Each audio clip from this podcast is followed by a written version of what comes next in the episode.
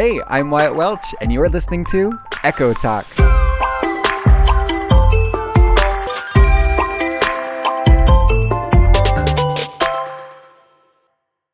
Hello, everyone. Welcome back to this bonus episode of Echo Talk. This is part two of It's You, It's Me, It's Us, the love story from Bly Manor. So, if you have not already checked out episode one, make sure to go do that because there will be spoilers here. It helps set up the story much better.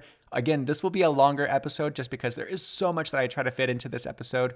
Uh, one thing also that I think might be helpful with going on into the story is au pair. It's like a nanny, basically. So, I just wanted to throw that out there because I know some of you may be like, what is an au pair? But yeah, anyways, let's get into the love story of Bly Manor, part two.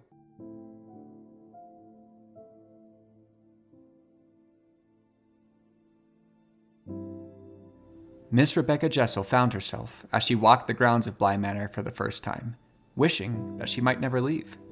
And it turned out she never would. The young au pair was hired in place to take care of the two children of the manor Miles, nine, and Flora, seven who recently lost both of their parents overseas in a tragic shipwreck. Peter Quint, the right hand man of Henry Wingrave, the children's uncle, was immediately taken by the new au pair. What have I gotten myself into exactly? Rebecca would ask. Well, the children are clever, if a bit strange. Boy is a bit of a dark horse, and the girl, she talks to wallpaper. I mean, after all they've been through, I mean, their parents didn't come home. That's all. They don't comprehend much beyond that. The two children immediately took a liking to Miss Rebecca Jessel. Let me guess, you ought to be our very own Mary Poppins, Flora asked. Well, I'm not practically perfect, but I am perfectly splendid. One night, as the young au pair was putting the children to bed, Peter came into the room. I'm here for an errand for Sir Henry, and well, I found these, and I thought flowers this beautiful deserve a beautiful woman. So, these are for you, Flora. No one's ever given me flowers before, and I thought they were for Miss Jessel. I was so dreadfully jealous. Well, we can share, can't we, Flora? Peter said. The au pair and Flora went to go put their newly blooming flowers into a vase. You didn't rip up Jamie's garden, did you? She'll be cross if you did. Miles, the young boy's mind worried. Ugh, that gardener was born cross. Do you know what life is really all about? Peter asked. Not flowers. No. Keys. See, people are like locked rooms. They've all got different locks, and you gotta guess the shape of the key. Like how there are keys to all the doors in this pointlessly, excessively large house. Different keys for different rooms, so if you want someone to open the door, you have to try different keys until you find one that works. Like people like your uncle. His key is money, or flattery. For horses, it's carrots, and for women, most of them, it's flowers. Then why did you give the flowers to Flora? Miles asked. I didn't. That night, there was a harsh storm that came over the manor. Peter was not looking forward to going out into the storm, so Rebecca asked Peter to join her for some tea. The two got to talking about how Rebecca was nestling into her new lifestyle. The kids are very sweet, even if I'm mopping up their muddy footprints sometimes, twice now that they snuck out in the middle of the night. I spent this morning cleaning vomit off of the boy's jumper, she giggled. I'm sorry, that's not funny, Peter said coldly. One like you, as smart as you are. Well, it's offensive even. Surely that's not what you wanted. I mean, I can't imagine a young Rebecca Jessel looking out her window, dreaming up at the sky that someday she'd be scrubbing up some rich kid's puke. You're too good for that. Too good and, and too smart. I don't care if Henry can't see it. I can. He's too busy drinking himself into a coma than to actually be aware. Tell me what you want. I mean, everybody wants something in life, and somehow our betters have convinced us that's a bad thing. So, what do you want, Rebecca? For the first time in her life, she felt seen and understood. She felt found. She told him of the many dreams that she craved beyond the manor, to one day be recognized for her mind and not for her beauty. I see you, Rebecca, I see you. I should go, but thank you for the company and the conversation. I don't know why, but I feel hopeful, he said, grabbing her hand. And that doesn't happen often. Not to me. Good night, Rebecca Jessel. Good night, Peter Quint. As time went by, their relationship grew closer. The townspeople would even say they looked like Bonnie and Clyde, partners until the end. This would be true if Clyde betrayed Bonnie in the end. The wrong kind of love can mess you up, follow you, make you do some really stupid things. And those two, believe me, that was the wrong kind of love. He twisted himself into her, burrowed in deep. I don't know why so many people mix up love and possession, but guess what that means? He didn't just trap her, he trapped himself.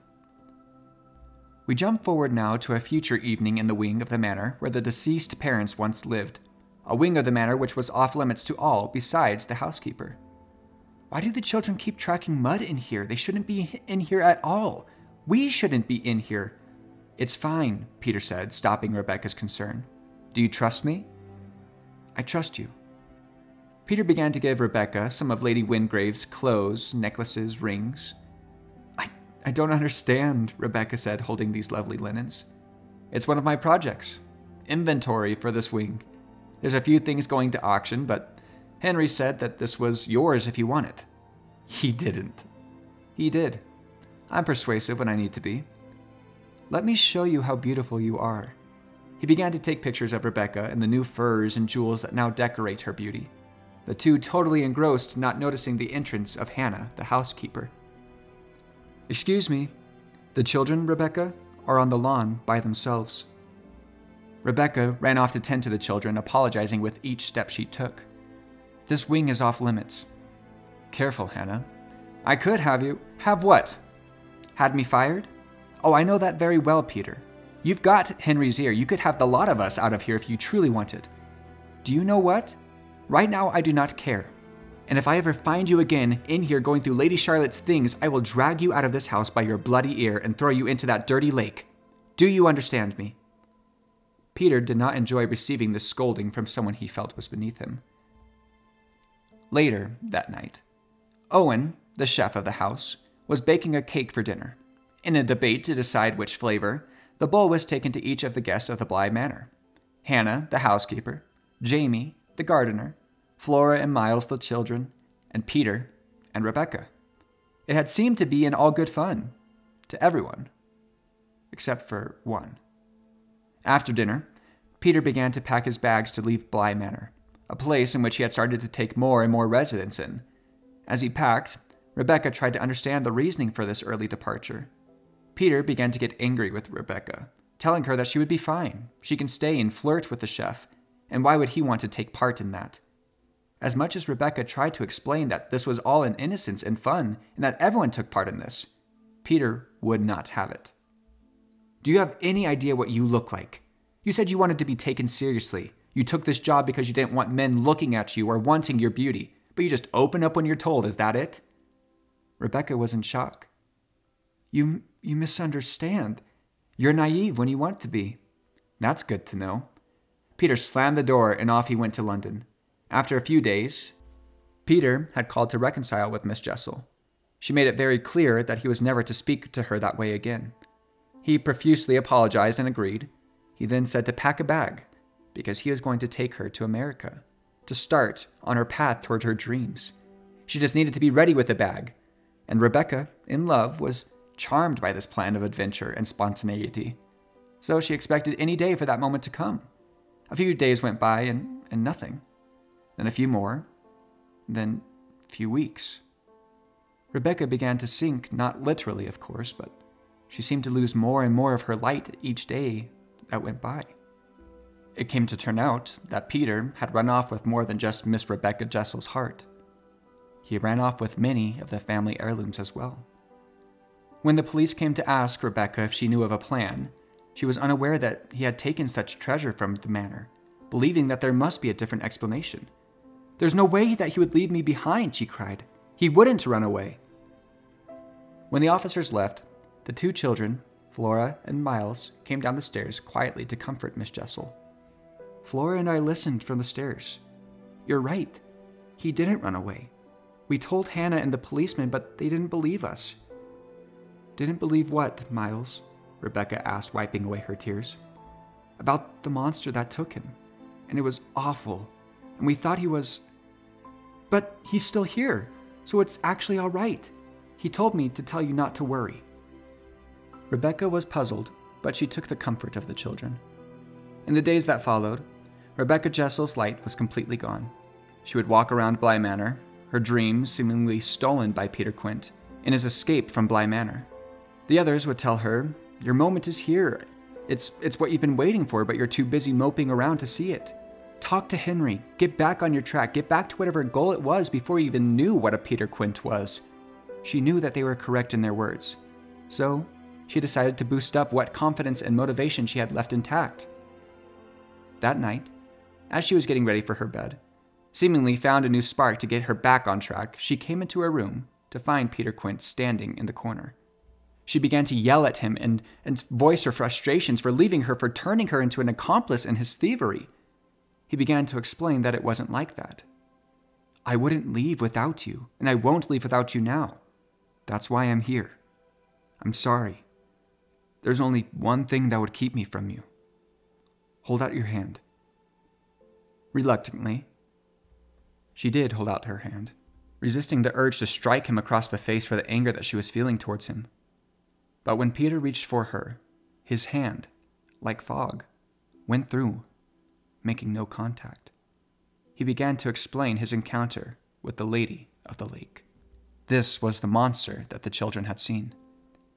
The day that Peter was making his plans to escape with Rebecca, he was in the room, robbing the chests and drawers and closets of the late Mr. and Mrs. Wingrave, the same room that Viola, the lady of the lake, once took residence in before the same Viola that would wake and walk, taking anyone who was unfortunate enough to be found in her gravitational path.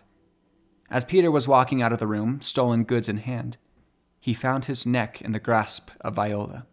Viola would sleep and forget. Took Peter Quint back to her manor, the lake, leaving his soul in the Bly Manor gravity trap that Viola's rage had created.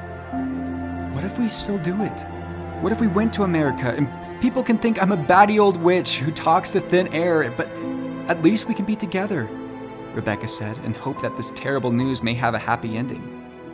I can't leave Bly.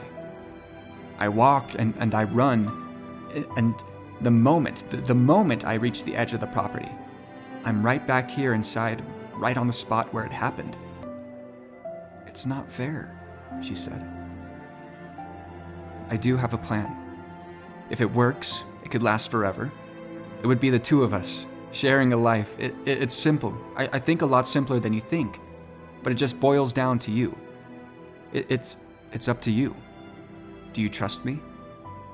Rebecca, a bright young thing, ambitious, intelligent, kind of heart, who now felt so empty, so broken, because of this man, which is really the only thing that can bring down a woman like that and it did.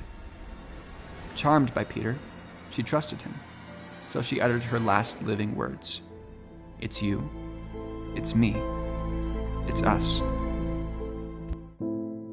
Now, dear listener, we jump forward another year. Danny Clayton, a teacher, was, by choice, a solitary young woman. Come up to London in trepidation to answer in person an advertisement, placed by one Lord Henry Wingrave, regarding his young nephew and niece, who were in need of an au pair. A full time position, it said. Live in at that. And his old family home a great, a good place, alone in the country. Danny did not have any experience as an au pair, but she did have experience working with children in a classroom. The two children are exceptional children, but they need structure, discipline, more than ever, I fear. For Miles was sent back early from boarding school, Henry had told her. He inquired as to why she would be leaving America to become a full time nanny here in England.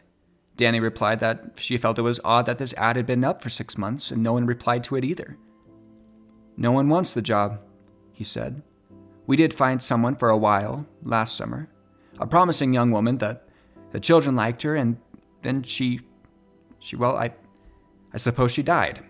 It was her own fault, to be blunt, but her choice, to be blunter, but she died on the grounds. So now no one wants to work with the small children in that huge house with their dead parents and their now dead governess. Never mind, the parents died abroad, and never mind, the governess took her own life. Danny was running away from troubles of her own back in America, so she was looking forward to a challenge to keep her mind preoccupied. for she just left an engagement to her best friend since childhood, who, as hard as she tried to make it work with, it just didn't. When she told him, he became upset and neglected to see a passing truck coming right for him, killing him instantly. Burdened with the feeling that she was responsible for his death, she fled to England and accepted the job as the new au pair for Bly Manor. Danny, upon arriving to Bly Manor, was in awe of all of its beauty and met the children promptly. You're Miss Clayton, you must be. I told Miles you'd be so pretty. How perfectly splendid, Flora said warmly. Flora and Danny began to walk the grounds in search of Hannah, the housekeeper, and Miles. What a gorgeous lake, Danny exclaimed. Oh, you mustn't. It really is just a smelly old pond. Flora rushed ahead. When Danny caught up to Flora, she met Miles and Hannah by the well. They all took a liking to Danny.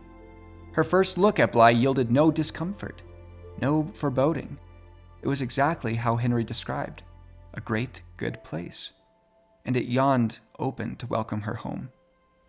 Flora insisted on giving Danny a tour of Bly Manor, in which every room was just perfectly splendid. She told Danny that the wing of the manor that belonged to their late parents was off limits, and she was not to go there. No one was. That night, as she was tucking the children into bed, she talked with Miles about how hard boarding school must have been for him, and how she would be able to talk with him about anything, to choose someone like Flora to keep close. To Flora, she thanked her for making her feel so welcome. It's just lovely that you're here. You have to promise me something. It's a promise that you'll have to stay in your room. Don't leave your room at night. Stay in your bed until morning. I don't think I can promise that, but it's certainly a good rule for you and your brother, Danny replied. But you must at least for tonight. Danny agreed and she returned to her chamber. The night found the pair restless. It was as Flora had said perfectly splendid. The rooms were larger at night, as if the house itself had inhaled deeply as the sun disappeared, expanding as it held its breath for the morning. That sense of expansion wasn't only indoors either. Gazing out, she found that the terrace and the whole place, the lawn and the garden beyond it, and all she could see of the park were empty, with a great emptiness, an emptiness that called out to be explored. The next morning, Danny joined the children in the garden before breakfast. I'm very cross with you, Flora said. You left your room last night even though you promised you wouldn't. Danny questioned how Flora would have known this. You've got to stay in your room so she doesn't see you, Miles told her. Who? The lady. The lady in the lake. I've been a teacher for nine years, Miles. That's almost your whole life. In all that time, a lot of kids have tried to scare me in a lot of different ways. I know what I learned. I'm a lot braver than most people think, including me. I wasn't trying to scare you, Miss Clayton. I knew you wouldn't be frightened. Is this something you used to do at school? Play pranks or tricks? Your uncle told me a little bit about your problems at boarding school. You spoke with our uncle? Well, of course, he hired me. Did he ask about us? The two children looked eager as to what Danny would say next. The au pair's heart felt for the boy's pain, but like the weather at Bly, his moods proved quickly to change. As sun clouds and rain would appear without hint or warning, so too did the children's moods, as though time and nature held secret laws just for them. He misses you very much, she said ushering the children into the kitchen for breakfast. Upon entering the house, Danny noticed that there was a man standing on the balcony in the wing where the parents once lived. She brushed it off as it was probably just another Bly guest that she had not met, so she waved hello, but he did not wave back. Danny, the children, the housekeeper Hannah, and Owen, the chef, all enjoyed a delicious welcome breakfast for Danny. As they were eating, Jamie, the gardener, came into the kitchen as well. The gardener did not introduce herself to the new au pair. She barely acknowledged her at all, simply treated her as if she she's always been there. The others in the room just assumed they had already met, which, if she were honest, was how the au pair felt when she first saw the young woman. Was there somebody working on the grounds today? Maybe a, a repairman or something, because I saw a guy in the west wing on my way in. I've not been up there, Owen said. Are you sure you saw someone up there? Absolutely. I, I waved. He didn't wave back, Danny replied. Well, sometimes we get ramblers or people who want to have a look at the gardens, but they can't get up there, not without going through the house. That's the only way to the wing. Danny told herself that she must have just been imagining things. A conversation that she would start to have more and more with herself as time went on at Bly Manor. She told the children to go get ready for the day and tended to cleaning the kitchen with Hannah. Danny told her of Flora's insistence that Danny stay in her room. Hannah laughed and smiled. Well, you can't judge them, not after what they've been through. Henry told you about their parents, I'm sure. Two years ago now. Miles was only eight and Flora was six. And that's enough bad luck for two children to bear, but then to think of what came after. Your predecessor, Rebecca Jessel. Rebecca. She was a bright young thing. She was ambitious and intelligent, but there was a man, which really is the only thing that can bring down a woman like that. All the world's vices in disguise of its graces. Anyway, the, the less said about him, the better. You know, he, he skipped town with a, a tidy sum of Henry's money, and the poor thing's heart st- stole a lot, that one. And to see her in the days leading up to it, so broken, so empty. She was gone long before she waded into the lake. Flora found her, and Jamie found Flora. to hear Jamie tell it, Flora just stone still staring. And to think I used to cringe when I hear children running to the house, screaming and kicking up a fuss. But in the weeks after, there was just silence. And it never felt so terrible.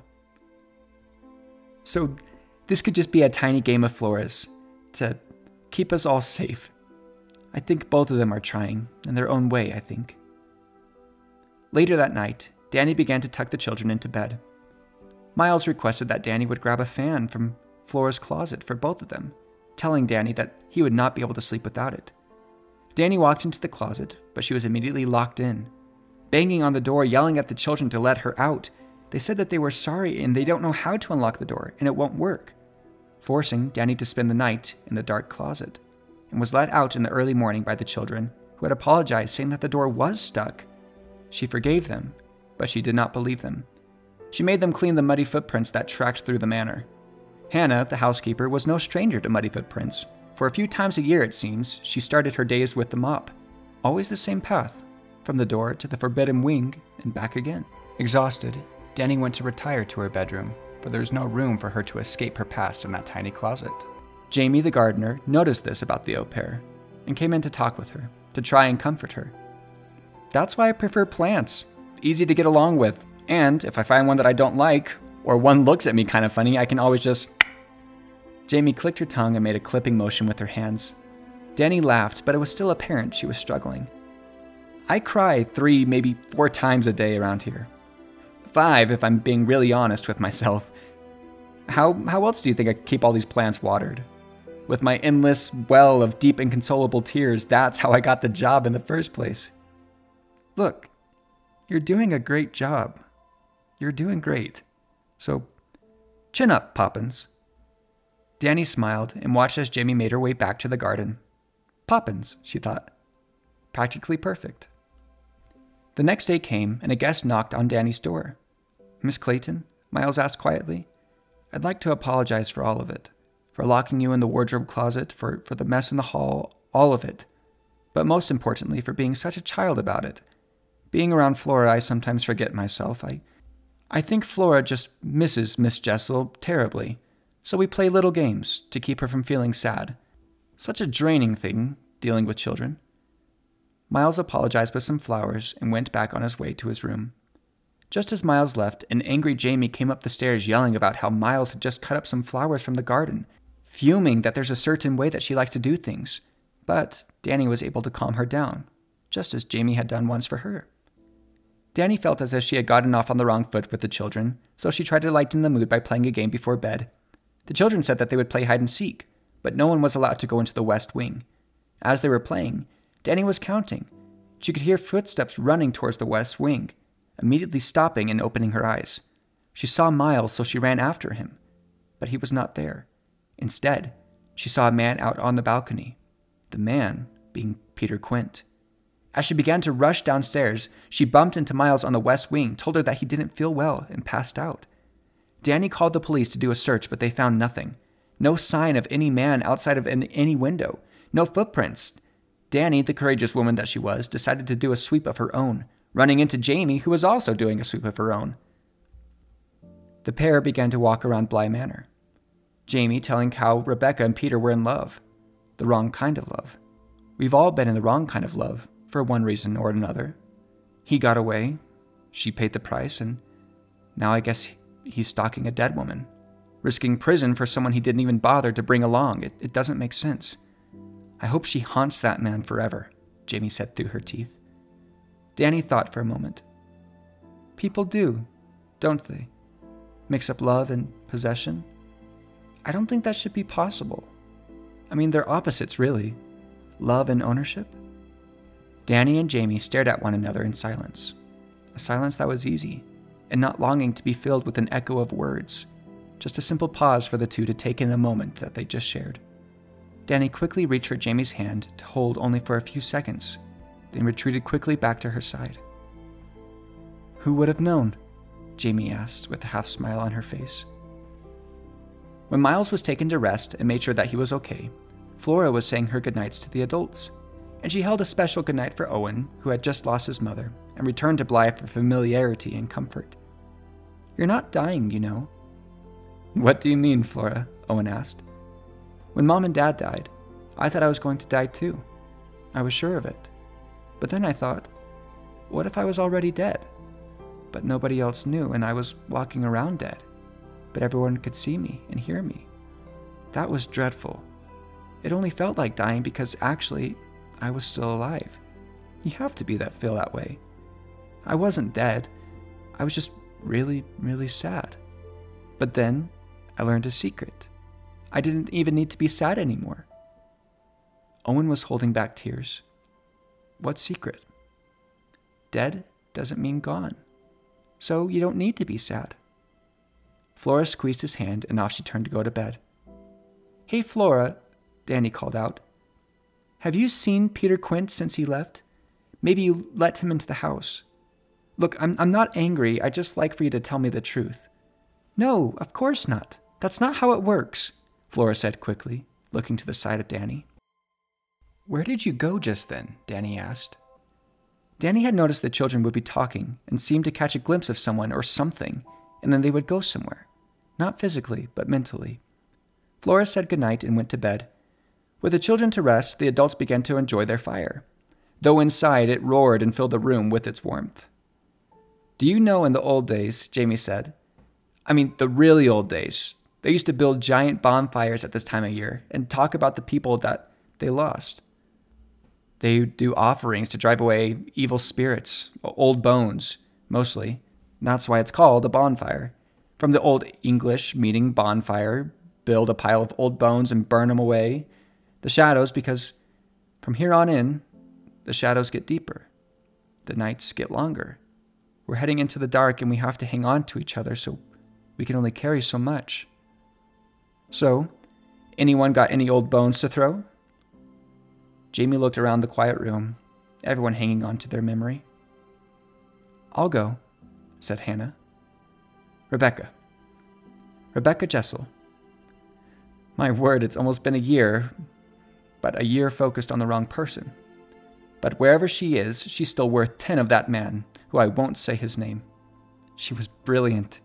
She was beautiful and she was punished for it. I don't know why brilliant young women are always punished. Lord and Lady Wingrave, Jamie chimed in after. They were good people, old fashioned, kind people, and their kids really miss them. Nothing can fix that. Not ever. But here is Danny Clayton. She's a bit of a weirdo, but she's a lot stronger than she thinks. And if anyone could bring Miles and Flora back to themselves, she can. I'm glad she's here. I think they would be too. The au pair was tired. She had been tired for so long, yet without even realizing she was doing it, she found herself taking her own advice that she'd given to Miles. She chose someone to keep close to her, that she could feel tired around, chosen someone who might help her heart burn away the shadows. Everyone cast their old bones, and then Jamie and Danny went on a walk. Danny had told Jamie about her fiance, about how he died, and how sometimes she still sees him, almost like in the way that she had seen Peter Quint. But Danny also saw Jamie. She saw Jamie in a way different than any other way she's seen a person before. Jamie explained about how she got into gardening and how it's more than just a bunch of plants. It's so clear how people aren't worth it. But plants, you, you pour your love and your effort and your nourishment into them, and then you see where it goes. You watch them grow and it all makes sense. So, yeah, everyone is exhaustive. Even the best ones, but sometimes, once in a blue moon, I guess someone, like a moonflower, just might be worth the effort. Look, I know you're struggling and you're carrying this guilt around, but I also know that you don't decide who lives and who doesn't. I'm sorry, Danny, but you don't. Humans are organic. It's a fact. We're, we're meant to die. It's natural. It's beautiful, and it all breaks down and, and back up and, and breaks down again. And every living thing goes out of every dying thing. We leave more life behind us to take our place. That life refreshes and recycles, and on and on it goes. Danny was taken back, and she knew what she wanted to do. Danny tried to find the courage to lean in and give Jamie a kiss, but she struggled. And Jamie, not wanting to push Danny, said, Let's get back. Maybe, maybe another night or an- another time. What the gardener didn't yet understand was what the au pair has been telling herself to wait another night, another time, for years and years.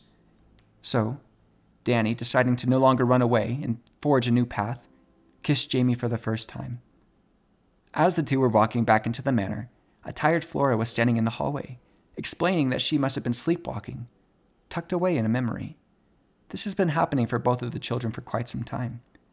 Jamie said goodnight and promised him many more nights of walks with Danny, and off she went back to her home off of the Bly residence. Danny walked Flora up to her room, but Flora took off running towards the attic. Danny ran off yelling at Flora to come back, but as soon as she stepped foot into the attic, she was knocked out. Danny found herself tied up with a tiny Miles and Flora standing over her, and, on the side, a Peter Quint and Rebecca Jessel. You see, Peter Quint discovered that when he died, he could take control of the living, only for brief moments at a time. So his plan for him and Rebecca to share a life together was not what she had intended. Peter took control of Rebecca's body, placing her into a memory. He called this tucked away. When doing so, the living don't have any control or feeling of their body. So, it was Peter who took a tucked away Rebecca into the lake and drowned her, so he could have her and share a life with her, but trapping her at Bly Manor forever. Peter and Rebecca both found this new ability and could do the same with Miles and Flora. Every moment where Miles was inappropriate or rude or cut things from Jamie's garden, it was actually Peter Quint. Miles was tucked away in a dream, Flora too. Peter then hatched a new plan in the children's minds a solution for them to be with their parents again forever, to allow Peter and Rebecca to take full control of their bodies to leave Bly Manor, that the children's souls could be permanently tucked away with their parents. No pain, no sadness, no discomfort, Peter had told them. The children were hesitant about this and did not want their new au pair to be harmed. Peter promised that no harm would come to Danny, but that they needed to start their game which he had called jailbreak, now before they start to fade, like the woman in the attic who would cry out for help, the small child that was drowned in the lake that would play with Flora and move the dolls in her house, letting her know where everyone was, like the monster, Viola, who was keeping them all trapped, who Flora and Miles tried so hard to keep Danny safe from by locking her in a closet as to keep her out of the path, or making promises for Danny to stay in her bedroom, all in hopes that Danny would be safe from the Lady of the Lake. You wouldn't want us to end up like them, right? You can save us, Peter told the kids. You promise this is a good idea? Flora asked Miss Jessel. Flora, I. I know it's scary, but we're out of time, she replied. Danny began to cry and tried to scream, but her mouth was covered in cloth. You have nothing to worry about, Peter said. You're going to be tucked away in the forever house with your loving mom and dad, just like we talked about. Now, both of you, as hard as you can, think. It's you. Think. It's me. Think. It's us. Danny screamed and screamed and fought and fought to break free of her ties. But she was too late. The two children were tucked away. Now, just the bodies of Miles and Flora. but with the spirits of Peter and Rebecca. Can I trust you to take care of this one, Rebecca? To just stop her screaming? I've, I've got something to show Hannah, Peter said. Of course, Rebecca replied. So off Peter went, now in control of Miles' body. He asked Hannah, the housekeeper, to come with him to see something. He took her to the well, which, if you remember, is the first place that Danny met these two. On the day that Danny arrived, Miles was tucked away by Peter, who shoved Hannah down the well, killing her for distrusting and scolding him. Hannah's spirit was walking around Bly Manor not knowing she was dead, or, or perhaps, refusing to accept it. Now she had been shown the truth. Meanwhile, Flora, or rather Rebecca Jessel, was left with the task of taking care of Danny. Rebecca and Flora's body walked towards Danny, reaching out her hand, and Danny shuddered and closed her eyes, waiting for her fate. It was then when she was untied. How did I do? Flora asked.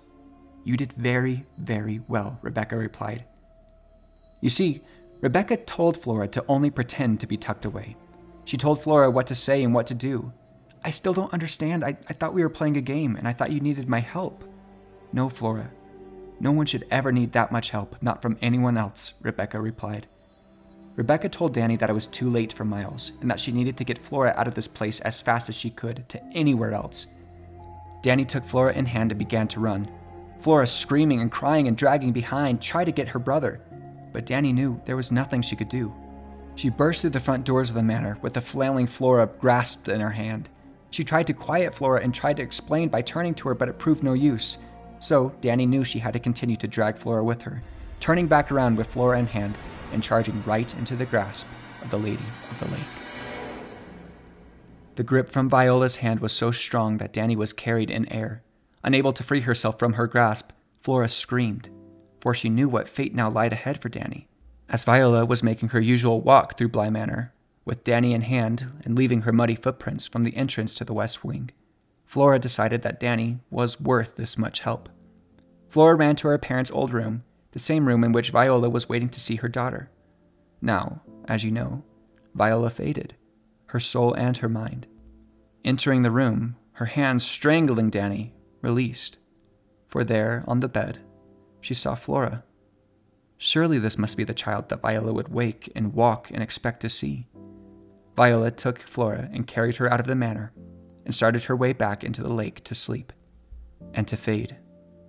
Danny, gasping for air and breath, was unable to move and was rendered helpless. Rebecca Jessel also knew that there was nothing that she could do to stop Viola. It's okay. You won't feel it, okay? I'll just feel it for you. I'll just tuck you away one last time. Go ahead, love. You let me handle this part. Flora, now starting to feel the coldness of the water on her feet, let Rebecca in. It's you. It's me. It's us. Flora was tucked away in a memory in her mother's arms, and Rebecca Jessel was feeling the coldness of the lake climb up Flora's body. Danny, finally able to grab control of herself to escape the manor, saw Flora and Viola waist deep walking further into the lake. Soon, Flora would find herself endlessly dream hopping, and it would have all gone that way, had it not been the au pair in that critical moment said what she had said. Something she did not entirely understand, but something she felt in her bones. She had to try. It's you. It's me. It's us. The au pair invited Viola into herself, and the invitation had been accepted in an instant. The spell that Viola had cast over Bly had been broken, and all the spirits trapped in her gravity released. Jamie, who had come back to Bly Manor on an account of a terrible dream she had, quickly raced to join a now conscious Flora, for Rebecca was able to leave, where a conscious Miles would not be able to join, now that Peter Quint has left as well, and our au pair, who had chosen a new path for herself. The next day, Owen, the chef, assisted five men from town by gently lifting the housekeeper's body from the well. It was assumed she died accidentally, an unfortunate stumble.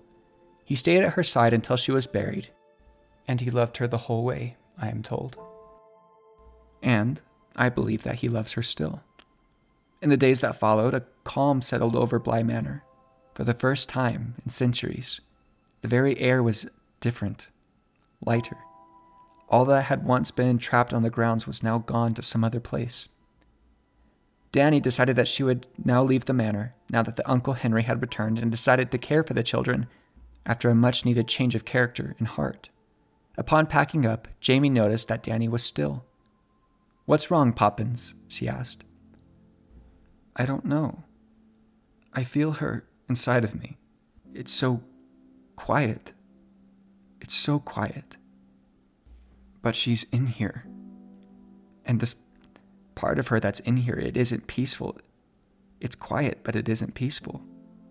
It's rage, and I have this feeling like I'm walking through this dense, overgrown jungle and I can't really see anything except the path in front of me. But I know there's this thing hidden, this angry, empty, lonely beast. It's it's watching me, matching my movements. It's it, it's just out of sight, but I can feel it. I know it's there and it's waiting. She's waiting. At some point, she's going to take me. Do you want company while you wait for your beast in the jungle? Jamie would ask. Danny sniffled and sighed. Jamie said, Well, then you've got company. The two said their goodbyes to the children and off they went to America. Jamie would talk about what she would want to see in the States and how she would like to spend Christmas. But Danny told her, I don't think we should plan for Christmas. It was a ways away, and I just want to take it one day at a time, she would say. One day at a time is fine by me, as long as those days are with you, Poppins. One day at a time is what we've got. It's what everybody's got when you get down to it. The days turn to months, to months, to more. Before the au pair knew it, a year had passed. A, a trip around the sun, and she was still here. She was still her. I've got a problem. Or rather, we've got a problem, Poppins, Jamie said. I'm not sick of you at all. Actually, I'm pretty in love with you, it turns out. One year became two, and from two spread into an endless time. So it seemed three, four, five years passed, and it was peace at long last, deep within the au pair's heart.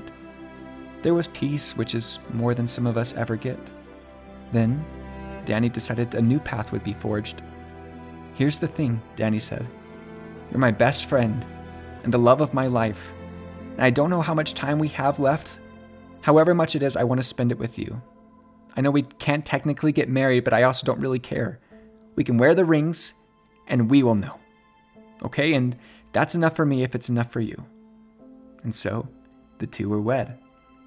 Over the years, they would keep in contact with Owen, the chef, reminiscing about Hannah and the stories that they loved about her. Danny asked if the children ever talked about anything as they have grown. It's interesting, though, that the way that they talk about Bly, Owen said, they don't remember anything about it. They just forgotten it all. They know they used to stay at Bly when they were children, so they recognize Hannah's pictures. But the details, the specific moments, the fear of it all that we were so afraid would infect the rest of their lives is just faded away and all that's left is the shape of it with their home that they used to live when they were children. Everything seemed right in the world. Until one day, as Danny was doing the dishes, she saw the lady of the lake in the reflection. I saw her. She's there. I, I keep seeing her. We don't know what this means, Jamie said. We can have so many more years together. We'll, we'll keep an eye on it and it'll be fine, okay? It's gonna be okay. I'll do the washing up from now on and you're bad at it, anyways. A few weeks went by, and Jamie returned home to see Danny staring into an overflowing tub in a trance like state. I'm so tired. It's like every day I feel myself fading away, but I'm still here. And I don't really understand how that is. It's like I see you right in front of me and I feel you touching me, and every day we're living our lives. And I'm aware of that and it's like I don't feel it all the way. I'm not even scared of her anymore. I just stare at her, and it's getting harder and harder to see me. Maybe I should just accept that. Maybe I should just accept that and go. No, Jamie replied sternly. Not yet. If you can't feel anything, then I'll feel everything for the both of us. But no one is going anywhere, okay? You're still here, one day at a time. And so, they took it one day at a time. And it worked. And it worked. Until it couldn't anymore. Danny woke up in the middle of the night, hands in place, ready to strangle Jamie. Unaware and frightened that this almost happened, the au pair knew the moment had come. The beast had looked indeed, and the beast, at its hour, had sprung. And she could not risk the most important thing, the most important person, not for one more day. And so, the gardener found herself back at Bly Manor one last time. Upon reading a note that Danny had left, she rushed again into the cold, muddy lake and saw the love of her life resting in her final home. The gardener said the words that she heard those years ago, and she said it with everything she had It's you, it's me, it's us. Take me with you, her heart had cried. Drag me down like you did the others. But the lady in the lake was different now. The lady in the lake was also Danny, and Danny would never. In fact, no one would ever be taken again. And no one has been taken to this day.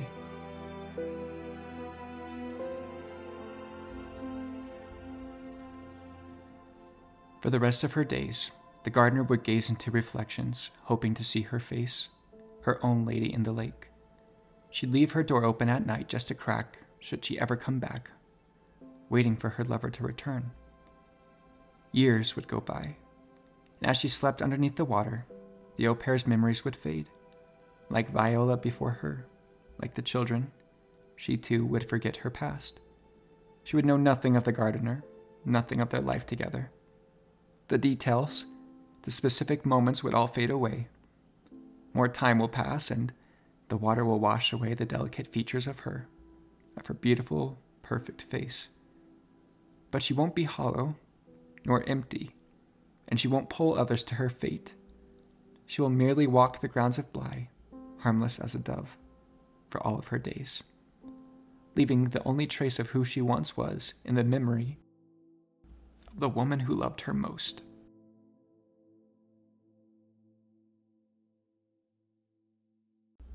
so, that is the story of Bly Manor. I think we're about at 50 minutes here, and I'm crying too hard to even go on, but I hope you enjoyed it. If you did, please let me know because I put in a lot of work for it and a lot of heart. If you hated it, just please keep silent about it. Don't ever tell me. Let it fade away to existence. But if you did like it, please let me know. It would be nice to hear. I'll just leave you guys with one last quote from this story because it just does show the difference between possession versus love, and people do get it mixed up. But one of the quotes I wanted to somehow intertwine in here, but I couldn't, is just this you shouldn't be thinking of losing each other at all. Don't let that hang over your happiness right now. Enjoy that easy silence with them, because it's rare what you've got. But when the time does come, it'll be hard every day and it won't get easier. But eventually, after some time, you'll find little moments, little pieces of your life that remind you of them. And they'll be silly and dumb, or they'll be sad and you'll cry for hours, but there'll still be a piece of them and you'll hold them tight. It'll be like they're there with you, even though they're gone. Okay, that's it. I need to go to bed and I need to stop crying. Thank you so much for listening. If you made it this way and you did enjoy it, please let me know. I would appreciate it. And I will catch you guys for a happier episode next week on Echo Talk. Bye.